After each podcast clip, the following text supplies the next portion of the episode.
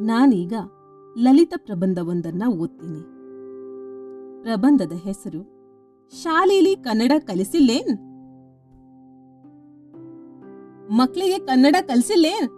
ಕನ್ನಡನೇ ಕಲಿಸವಾ ನಿಂದ ಅದ್ಯಾವುದೋ ಭಾಷೆ ಕಲಿಸ್ಬೇಡ ಮತ್ತ. ಸ್ವಸಿಗೆ ಅತ್ತಿಮನಿ ಭಾಷೆ ಬರ್ದಿದ್ರೆ ಹೆಂಗವ್ವ? ಲಘುನೇ ಕಲಿ, ಮಗಿಗೂ ಕಲ್ಸು. ಇದೆಲ್ಲ ಬೋಧನೆ ಯಾರಿಗೆ ಅಂತೀರಾ? ಈ ಬೋಧನೆ ಕೇಳಿದವಳು ನಾನೇ. ಆದರೆ ಈಗಲ್ಲ, ಎಂಟು ವರ್ಷಗಳ ಹಿಂದೆ.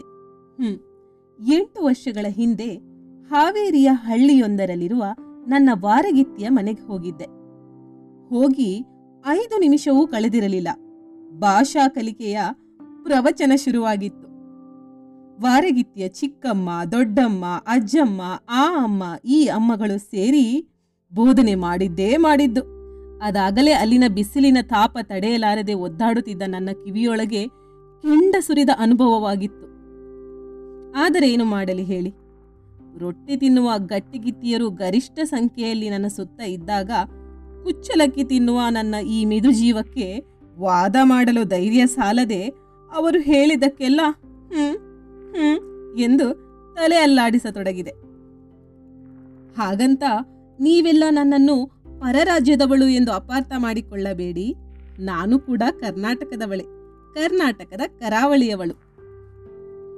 ಅದ್ಯಾವ ಜನ್ಮದಲ್ಲಿ ಬಯಲುಸೀಮೆಯವರ ಋಣ ಬಾಕಿ ಇಟ್ಕೊಂಡಿದ್ನೋ ಗೊತ್ತಿಲ್ಲ. ಈ ಜನ್ಮದಲ್ಲಿ ಬಯಲುಸೀಮೆಯ ಸೊಸೆಯಾಗಿ ಕನ್ನಡ ಗೊತ್ತಿಲ್ಲದಾಕಿ ಎಂಬ ಹಣೆಪಟ್ಟಿ ಅಂಟಿಸಿಕೊಂಡು ಪರದಾಡುತ್ತಿದ್ದೇನೆ. ಹೋ, ಹಾಗಾದ್ರೆ ಇವ್ರಿಗೆ ಕನ್ನಡ ಬರಲ್ವಾ ಅಂತ ನೀವೆಲ್ಲ ಯೋಚಿಸ್ತಿರ್ಬೋದು. ನಿಜ ಹೇಳಬೇಕು ಅಂದ್ರೆ ಏನೋ ನನಗೆ ಕನ್ನಡ ಬರಲ್ವಾ ಅಂತ ಅನಿಸಿದ್ದು ಈ ಭೂಮಿಗೆ ಬಂದು ಇಪ್ಪತ್ತಾರು ವರ್ಷ ಆದ್ಮೇಲೆ, ಅಂದ್ರೆ ನನ್ನ ಮದ್ವೆ ಆದ್ಮೇಲೆ.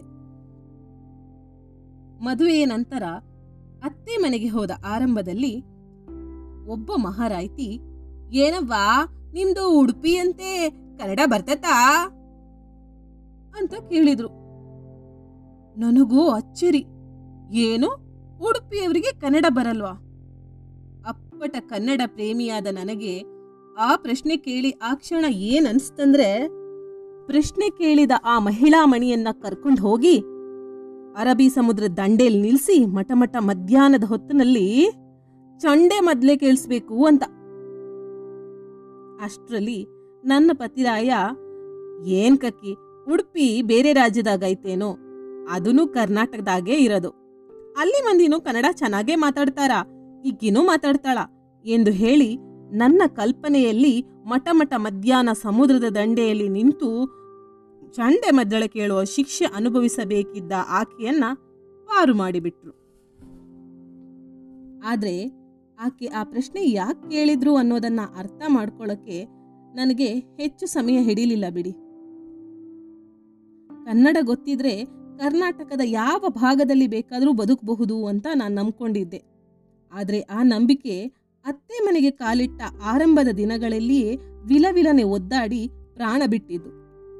ಅದಕ್ಕೆ ಮುಖ್ಯ ಕಾರಣ ನಮ್ಮತ್ತೆ, ಅಲಿಯಾಸ್, ನಮ್ಮ ಯಜಮಾನರ ಮಾತೃಶ್ರೀಯವರು ಎಲ್ಲ ವಿಷಯದಲ್ಲೂ ಅಕ್ಕರಿಯಿಂದ ಕಾಣುವ ಅತ್ತೆಮ್ಮ ಭಾಷೆಯ ವಿಷಯದಲ್ಲಿ ಮಾತ್ರ ನನ್ನ ಪಾಲಿಗೆ ಹಾಗಲಕಾಯಿ ಪಲ್ಯ. ಹಾಗಂತ ಹಾಗಲಕಾಯಿ ಪಲ್ಯವನ್ನು ಇಷ್ಟಪಡೋರು ಬೇಜಾರು ಮಾಡ್ಕೋಬೇಡಿ. ಅತ್ತೆ ನನ್ನ ಪಾಲಿಗೆ ಹಾಗಲಕಾಯಿ ಪಲ್ಯ ಯಾಕಂತೀರಾ? ನಾನು ಬಾಲ್ಯದಿಂದಲೂ ಮಾತನಾಡುತ್ತಾ ಬಂದಿರುವ ಪಠ್ಯಪುಸ್ತಕದ ಕನ್ನಡಕ್ಕೆ ನನ್ನ ಅತ್ತೆವ್ವ ಕೊಟ್ಟಿರುವುದು ಶೂನ್ಯ ಅಂಕ. ಹೌದು, ಸೊನ್ನೆ. ಎಷ್ಟೇ ಶುದ್ಧ ಕನ್ನಡದಲ್ಲಿ ಮಾತನಾಡಿದರೂ ಆಕೆಗದು ಅರ್ಥವಾಗದೆ, ಸ್ವಲ್ಪ ಕನ್ನಡದಾಗ ಹೇಳವ್ವ ಎನ್ನುವುದು ಮಾಮೂಲಿಯಾಗಿದೆ. ನನ್ನ ಪರಿಸ್ಥಿತಿ ಯಾವ ಥರ ಇದೆ ಅಂತ ನಿಮಗೆ ಅರ್ಥ ಆಗಬೇಕಾದ್ರೆ, ನಾನು ಅತ್ತೆ ಮನೆಯಲ್ಲಿ ಕಳೆದ ಕೆಲವು ಕ್ಷಣಗಳನ್ನು, ಸನ್ನಿವೇಶಗಳನ್ನು ನಿಮಗೆ ತಿಳಿಸ್ಬೇಕಾಗತ್ತೆ. ತಿಳಿಸ್ತೀನಿ, ಕೇಳಿ. ಅದೊಂದಿನ ಕೆಲಸದಕ್ಕೆ ಮುನ್ನಾಬಿ ಹೊತ್ತು ನೆತ್ತಿಗೇರಿದರೂ ಪತ್ತೆ ಇಲ್ಲ. ಅಡುಗೆ ಮನೆಯಲ್ಲಿ ರೊಟ್ಟಿ ತಟ್ಟುತ್ತಿದ್ದ ಅತ್ತೆ, ಇವತ್ ಮುನ್ನಾಬಿ ಬಂದಂಗೆ ಕಾಣಲ್ಲ, ನೀನೇ ಎಲ್ಲ ಕ್ವಾಣಿ ಕಸ ಅಂದು ಸೋಫಾ ಮಾಡ್ಬಿಡವ್ವ? ಎಂದರು. ಕ್ವಾಣಿ ಅಂದು ಬಿಡೋದೆ? ಯಾಕೆ? ಅಯ್ಯೋ, ಕ್ವಾಣಿ ಕಸ ಅನ್ನಮ್ಮ ನಿಮ್ಮ ಕಡೆ ಅನ್ನಲ್ಲೇನಾ? ನಾವು ದಿನಕ್ಕೆ ಎರಡು ಸಲನಾರು ಕಸ ಅಂತೀವಿ, ಜಲ್ದಿ ಅಂದ್ಬಿಡವ ಎಂದ್ರು. ಕ್ವಾಣಿ ಕಸ ಅನ್ನಬೇಕಂತೆ. ಅದು ದಿನಕ್ಕೆ ಎರಡು ಬಾರಿ. ನನ್ನ ನಾಲಿಗೆ ಸರಿಯಾಗಿ ಹೊರಳುತ್ತಾ ಇಲ್ಲ ಅಂತ ಇವ್ರು ಪರೀಕ್ಷೆ ಮಾಡ್ತಿದಾರಾ? ಸೋಫಾ ಬೇರೆ ಮಾಡ್ಬೇಕಂತೆ. ಅದ್ ಹೇಗಪ್ಪ? ಅತ್ತೆಗೆ ಅರುಳು ಮರುಳೇನಾದರೂ ಎಂದುಕೊಳ್ಳುತ್ತಾ ಅವರ ಮುಖವನ್ನ ದೇಟಿಸಿದೆ ಚೇಚೆ ಅವರಿಗಿನ್ನೂ ಅರವತ್ತಾಗಿಲ್ಲ. ಇನ್ನು ಅರಳು ಮರುಳು ಎಲ್ಲಿದು? ಎರಡು ಪದ ಉಚ್ಚರಿಸಿದರೆ ನನ್ನ ಗಂಟೇನು ಹೋಗುತ್ತದೆ? ಎಂದುಕೊಂಡು ಕ್ವಾಣಿ ಕಸ ಅಂದೆ. ಇಲ್ಲೇ ನಿತ್ಕೊಂಡು ಬಾಯಲ್ಲಿ ಅಂದ್ರತೇನೋ? ಹೋಗು, ಜಲ್ದಿ ಜಲ್ದಿ ಅಂದ್ಬಿಡು, ಎಂದರು. ಹ್ಞೂ ಬಾಯಲ್ಲಿ ಅನ್ನ ಬಾರದೆ ತಲೆ ಕೆಟ್ಟಿತು. ಅಲ್ಲೇ ನಿಂತಿದ್ದರೆ ಅತ್ತೆ ರೊಟ್ಟಿಯ ಜೊತೆ ನನ್ನನ್ನು ತಟ್ಟಿ ಬಿಡುತ್ತಾರೆ ಎಂದುಕೊಂಡು ಅಲ್ಲಿಂದ ಕಾಲು ಕಿತ್ತೆ. ಮನೆಯ ಸೋಫಾಗಳಿಗೆ ಒಂದೆರಡು ಸುತ್ತು ಹಾಕಿ ಪರಿಶೀಲಿಸಿದೆ. ಸೋಫಾ ಸರಿಯಾಗಿಯೇ ಇತ್ತು. ಇರದಿದ್ರೂ ನನಗೆ ಸೋಫಾ ಮಾಡುವುದು ಗೊತ್ತಿಲ್ಲ ಬಿಡಿ. ನಾದಿನಿಯನ್ನ ಕರೆದೆ ಏನತ್ಗಿ ನಾನು ಕಸ ಅನ್ಬೇಕಂತೆ, ಸೋಫಾ ಮಾಡ್ಬೇಕಂತೆ ಅನ್ನಿ ಅಂದಳು. ಎರಡು ಪದ ಅನ್ನಲು ಏನು ಆಲಸ್ಯ, ಆದ್ರೆ ಅವ್ರ ಬಾಯಲ್ಲಿ ಅನ್ಬೇಡ, ಹೊರಗೆ ಅನ್ನು ಅಂದ್ರು. ಅನ್ನುವುದು ತಿನ್ನುವುದು ಎಲ್ಲವೂ ಬಾಯಲ್ಲೇ ಅಲ್ವೇ? ನಾದ್ನಿ ಜೋರಾಗಿ ನಗುತ್ತಾ. ಅಷ್ಟು ತಿಳಿಯಲಿ ನತ್ತಿಗೆ ಕಸ ಅನ್ನು ಅಂದ್ರೆ ಗುಡ್ಸೋದು, ಸೋಫಾ ಮಾಡೋದು ಅಂದ್ರೆ ನೆಲ ಒರೆಸೋದು ಎಂದ್ಲು. ನನ್ನನ್ನು ಮರುಭೂಮಿಯಲ್ಲಿ ನಿಲ್ಲಿಸಿ ಗಂಟಲಿಗೆ ಬಿಸಿ ಬಿಸಿ ಕರಿಮೆಣಸಿನ ಕಷಾಯ ಸುರಿದಂತಾಯಿತು. ನೆಲ ಗುಡಿಸಿ ಒರೆಸೋದಕ್ಕೆ ಹೀಗೂ ಅಂತಾರಾ? ಒಂದಿನ, ಮಗು ದೊಡ್ಡಿಗೆ ಹೋಗ್ಬೇಕಂತೆ ಕರ್ಕೊಂಡೋಗವಾ ಎಂದು ಅತ್ತೆಮ್ಮನವರ ಅಪ್ಪಣೆ ಆಯ್ತು. ಮನೆಯಲ್ಲಿ ದನ, ಕುರಿ, ಆಡು, ಎಮ್ಮೆ ಯಾವುದನ್ನೂ ಸಾಕಿಲ್ಲ. ಯಾವ ದೊಡ್ಡಿಗೆ ಕರ್ಕೊಂಡು ಹೋಗ್ಲಿ ಎಂದು ಗಲಿಬಿಲಿಗೊಂಡೆ.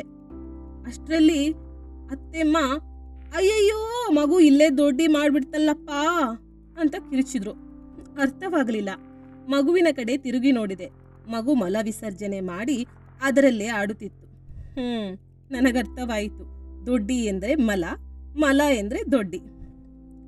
ಇನ್ನೊಂದಿನ, ಬಂಡೆ ಮೇಲೆ ಕಸ ಚೆಲ್ಲೈತಿ, ಅಂದ್ಬಿಟ್ಟು, ಸೋಫಾ ಮಾಡಮ್ಮ ಎಂದು ಆಜ್ಞೆ ಕೊಟ್ಟರು ಅತ್ತೆಮ್ಮ. ಅರೆ, ಮನೆ ಹೊರಗಿನ ಬಂಡೆಯಲ್ಲಿ ಕಸ ಬಿದ್ದರೂ ಕುಡಿಸಿ ಒರೆಸ್ಬೇಕಾ? ಇವ್ರ ರೀತಿ ನೀತಿನೇ ಅರ್ಥವಾಗುವುದಿಲ್ಲ. ಎಂದು ಗೊಣಗುತ್ತಾ ಹಿತ್ತಲ ಬಂಡೆ ಕಡೆ ಹೊರಟೆ. ಬಂಡೆ ಮೇಲೆ ಕಸವಿರಲಿ, ಒಂದು ತರಗೆಲೆಯೂ ಇರಲಿಲ್ಲ. ಒಳಗ್ ಬಂದು ಅದನ್ನೇ ಹೇಳಿದೆ. ಅತ್ತೆ ಮೊಗಸಾಲೆಗೆ ಕರೆದೊಯ್ದು ನೆಲದ ಮೇಲೆ ಬಿದ್ದಿದ್ದ ಕಸ ತೋರಿಸಿ, ಇದು ಕಸ ಅಲ್ಲೇನೋ? ಎಂದರು. ನೆಲದ ಮೇಲಿನ ಕಸ ಅನ್ಲಿಲ್ಲ ನೀವು. ಬಂಡೆ ಮೇಲೆ ಅಂದ್ರಿ ಎಂದು ನನ್ನನ್ನು ನಾನು ಸಮರ್ಥಿಸಿಕೊಳ್ಳ ಹೋದೆ ಬಂಡೆ ನೆಲ ಬೇರೆ ಬೇರೆ ಏನವ್ವ? ನಿನಗೆ ಶಾಲೆಯಲ್ಲಿ ಕನ್ನಡ ಕಲ್ಸಿಲ್ಲೇನೋ? ಎಂದು ಪೊರಕೆ ಕೈಗಿಟ್ಟರು ಅತ್ತೆಮ್ಮ. ಬಂಡೆ ಅಂದ್ರೆ ನೆಲ. ನೆಲ ಅಂದ್ರೆ ಬಂಡೆ. ಅಯ್ಯೋ ಉಡುಪಿ ಕೃಷ್ಣ. ಇನ್ನೊಂದು, ಅತ್ತೆ ಮನೆಯಲ್ಲಿ ಯಾರನ್ನು ಹೇಗೆ ಸಂಬೋಧಿಸುವುದು ಎಂದು ತಿಳಿಯದೆ ಪೇಚಾಡಿದ ಪ್ರಸಂಗಗಳಿಗಂತೂ ಲೆಕ್ಕವಿಲ್ಲ. ಮದುವೆಯಾದ ಹೊಸದ್ರಲ್ಲಿ ಒಂದಿನ, ನಿನ್ ಚಿಕ್ಕಪ್ಪ ಚಿಕ್ಕಮ್ಮ ಬಂದಾರ? ಹೊರಗ್ ಬಾರವ್ವ? ಎಂದು ಅತ್ತೆ ಕರೆದರು. ನಮ್ಮ ಅಜ್ಜಿಗೆ ನಮ್ಮಮ್ಮ ಏಕೈಕ ಸಂತಾನ. ಅಪ್ಪನಿಗೂ ತಮ್ಮನಿಲ್ಲ. ಈ ಚಿಕ್ಕಪ್ಪ ಚಿಕ್ಕಮ್ಮ ಯಾವಾಗ ಅವತಾರ ಎತ್ತಿದರೋ? ಎಂಬ ಕುತೂಹಲದಿಂದ ಹೊರಗೆ ಬಂದು ನೋಡಿದರೆ ನಮ್ಮ ಯಜಮಾನ್ರ ಅಕ್ಕ ಭಾವ ನಿಂತಿದ್ರು. ರೀ, ಅವ್ರು ಹೇಗ್ರಿ ನನಗೆ ಚಿಕ್ಕಮ್ಮ ಚಿಕ್ಕಪ್ಪ ಆಗ್ತಾರೆ? ಎಂದು ಪ್ರಶ್ನೆಗಳ ಬತ್ತಳಿಕೆಯಿಂದ ಒಂದು ಬಾಣವನ್ನು ಗಂಡನೆಡೆಗೆ ಎಸೆದೆ. ನಮ್ಮ ಕಡೆ ಹಾಗೆ ಕಣೆ ಎಂದು ಚುಟುಕಾಗಿ ಉತ್ತರಿಸಿ ಪತಿರಾಯ ಸುಮ್ಮನಾದರು. ಓಹೋ, ಎನ್ನುತ್ತಾ ಅವರ ಬ್ಯಾಗುಗಳನ್ನು ಒಳ ಇಡಲು ಹೊರಟೆ. ನನ್ನ ಹೊಸ ಚಿಕ್ಕಮ್ಮ, ಬ್ಯಾಡ್ ಬಿಡೆ, ಬಾಳ ಒಜ್ಜಿ ಇತ್ತು ಎಂದರು. ಬಜ್ಜಿ ಗೊತ್ತು, ಒಜ್ಜಿ ಅಂದ್ರೇನು? ಒಜ್ಜಿ ಅಂದ್ರೆ ಬಾರ ಕಣೆ ಎಂದು ನನ್ನವರು ಪಿಸುಗುಟ್ಟಿದರು. ಅಂದು ಅಕ್ಕ ಬಾವ ಅಲಿಯಾಸ್ ಚಿಕ್ಕಮ್ಮ ಚಿಕ್ಕವ್ವ ಬಂದ ಖುಷಿಗೆ ರಾತ್ರಿ ಒಬ್ಬಟ್ಟಿನೂಟ. ನನ್ನವರು ಒಬ್ಬಟ್ಟು ಬಾಯಿಗಿಡುತ್ತಲೇ ವಿಷ ವಿಷ ಎಂದು ಮುಖ ಸೆಂಡರಿಸಿದರು. ಮಾವನು ಕೂಡ, ಅಯ್ಯೋ ಬಹಳ ವಿಷ ಆಯ್ತಲ್ಲೇ, ಕಮ್ಮಿ ಹಾಕ್ಬಾರ್ದಿತ್ತಾ, ಎಂದರು. ನಾನು ಬಾಯಿಗಿಟ್ಟ ತುತ್ತು ಗಂಟಲಲ್ಲೇ ಸಿಕ್ಕಿಕೊಂಡಿತು ಅಯ್ಯೋ, ಉಡುಪಿ ಕೃಷ್ಣ, ಒಬ್ಬಟ್ಟಿಗೆ ವಿಷ ಹಾಕಿದ್ದಲ್ದೆ ಹೆಚ್ಚು ಕಮ್ಮಿ ಬಗ್ಗೆ ಚೌಕಸಿ ಬೇರೆ ಮಾಡ್ತಿದ್ದಾರಲ್ಲಪ್ಪ ಏನಿದು, ಸಾಮೂಹಿಕ ಆತ್ಮಹತ್ಯೆಯ ಪ್ರಯತ್ನವೇ? ಅಂಥದ್ದೇನಾಯಿತು? ನವವಧು ಅದ ನನ್ನನ್ನು ಕೂಡ ಎಂದು ಯೋಚಿಸುತ್ತಾ ಇನ್ನೂ ಇನ್ನೇನೇನೋ ಕಲ್ಪನೆಗಳನ್ನು ಮಾಡಿಕೊಳ್ಳುವಷ್ಟರಲ್ಲಿ ನನ್ನವರು ಅಪಾರ್ಥ ಮಾಡಿಕೊಳ್ಳಬೇಡ ಮಹಾತಾಯಿ. ವಿಷ ಆಗಿದೆ ಅಂದರೆ ಸಿಹಿ ಅಥವಾ ಕಹಿ ಜಾಸ್ತಿ ಆಗಿದೆ ಎಂದರ್ಥ ಎಂದು ಹೇಳಿ ಸಮಾಧಾನಪಡಿಸಿದರು. ಅದೊಂದಿನ ಅತ್ತೆ ತಮ್ಮ ಮಗರಾಯನಿಗೆ ಹೇಳ್ತಿದ್ರು, ನಿನ್ನ ಅಕ್ಕನ ಮಗ ಹಲ್ ಮಾಡ್ಯಾನಂತೆ. ನನ್ನವರ ಅಕ್ಕನ ಮಗ ಇನ್ನೂ ಅಂಬೆ ಕಾಲಿಕ್ಕೋ ಪೋರ ಅವನ್ ಹಲ್ ಮಾಡೋದು ಹೇಗಪ್ಪ? ಯಾವ ಕರಿ ನಿಮ್ ದೂರದ ಸಂಬಂಧಿನ? ಅವ್ರ ಮಗ ಡೆಂಟಲ್ ಟೆಕ್ನಿಷಿಯನ್ ಕೋರ್ಸ್ ಮಾಡ್ತಿದ್ದಾನಾ ಹಾಗಾದ್ರೆ ನಿಮ್ಮ ಅಜ್ಜಿಗೂ ಒಂದು ಹಲ್ಲಿನ ಸೆಟ್ ಮಾಡಿಸಿ ಎಂದೆ ನಾನು. ಅಲ್ವೇ, ಸ್ವಂತ ಅಕ್ಕನ ಮಗ, ಅವನಿಗೆ ಮೊದಲ ಹಾಲು ಹಲ್ಲು ಮೂಡಿದೆಯಂತೆ. ಅಂದ್ರು, ಓ, ಹಲ್ಲು ಮಾಡಿದ. ಅಂದ್ರೆ ಹಲ್ಲು ಮೂಡಿದೆ ಎಂದರ್ಥ. ಹ್ಮ್.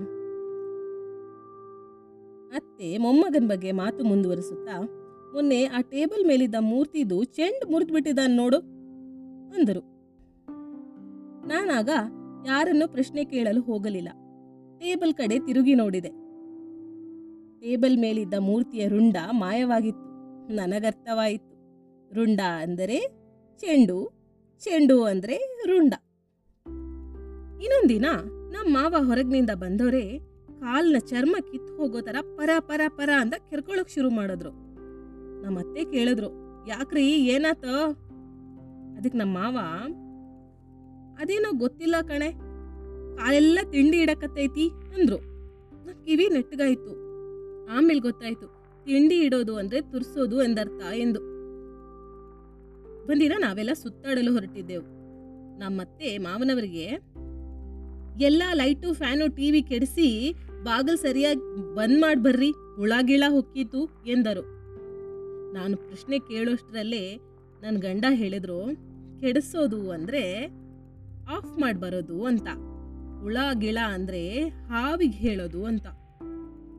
ಹ್ಮ್, ಹಾವನ್ನ ಹುಳ ಅಂತಾರೆ. ಹ್ಮ್ ಗೊತ್ತಾಯ್ತು. ಈಗ ಅರ್ಥ ಆಯ್ತಲ್ಲ ನನ್ನ ಭಾಷೆಯ ಪಜೀತಿ ಹ್ಮ್, ಮದುವೆಯಾಗಿ ವರ್ಷಗಳು ಕಳೆದರೂ ಏನವ್ವ ನಿನ್ ಕನ್ನಡ ಬರ್ತತ್ತಾ? ಕನ್ನಡ ಕಲ್ತಿಯೇನವಾ ಎಂಬ ಅತ್ತೆಯೂರಿನವರ ಪ್ರಶ್ನೆಗಳು ಬೆನ್ನು ಹಿಡಿದ ಬೇತಾಳದಂತೆ ಕಾಡಿಸುತ್ತಲೇ ಇವೆ.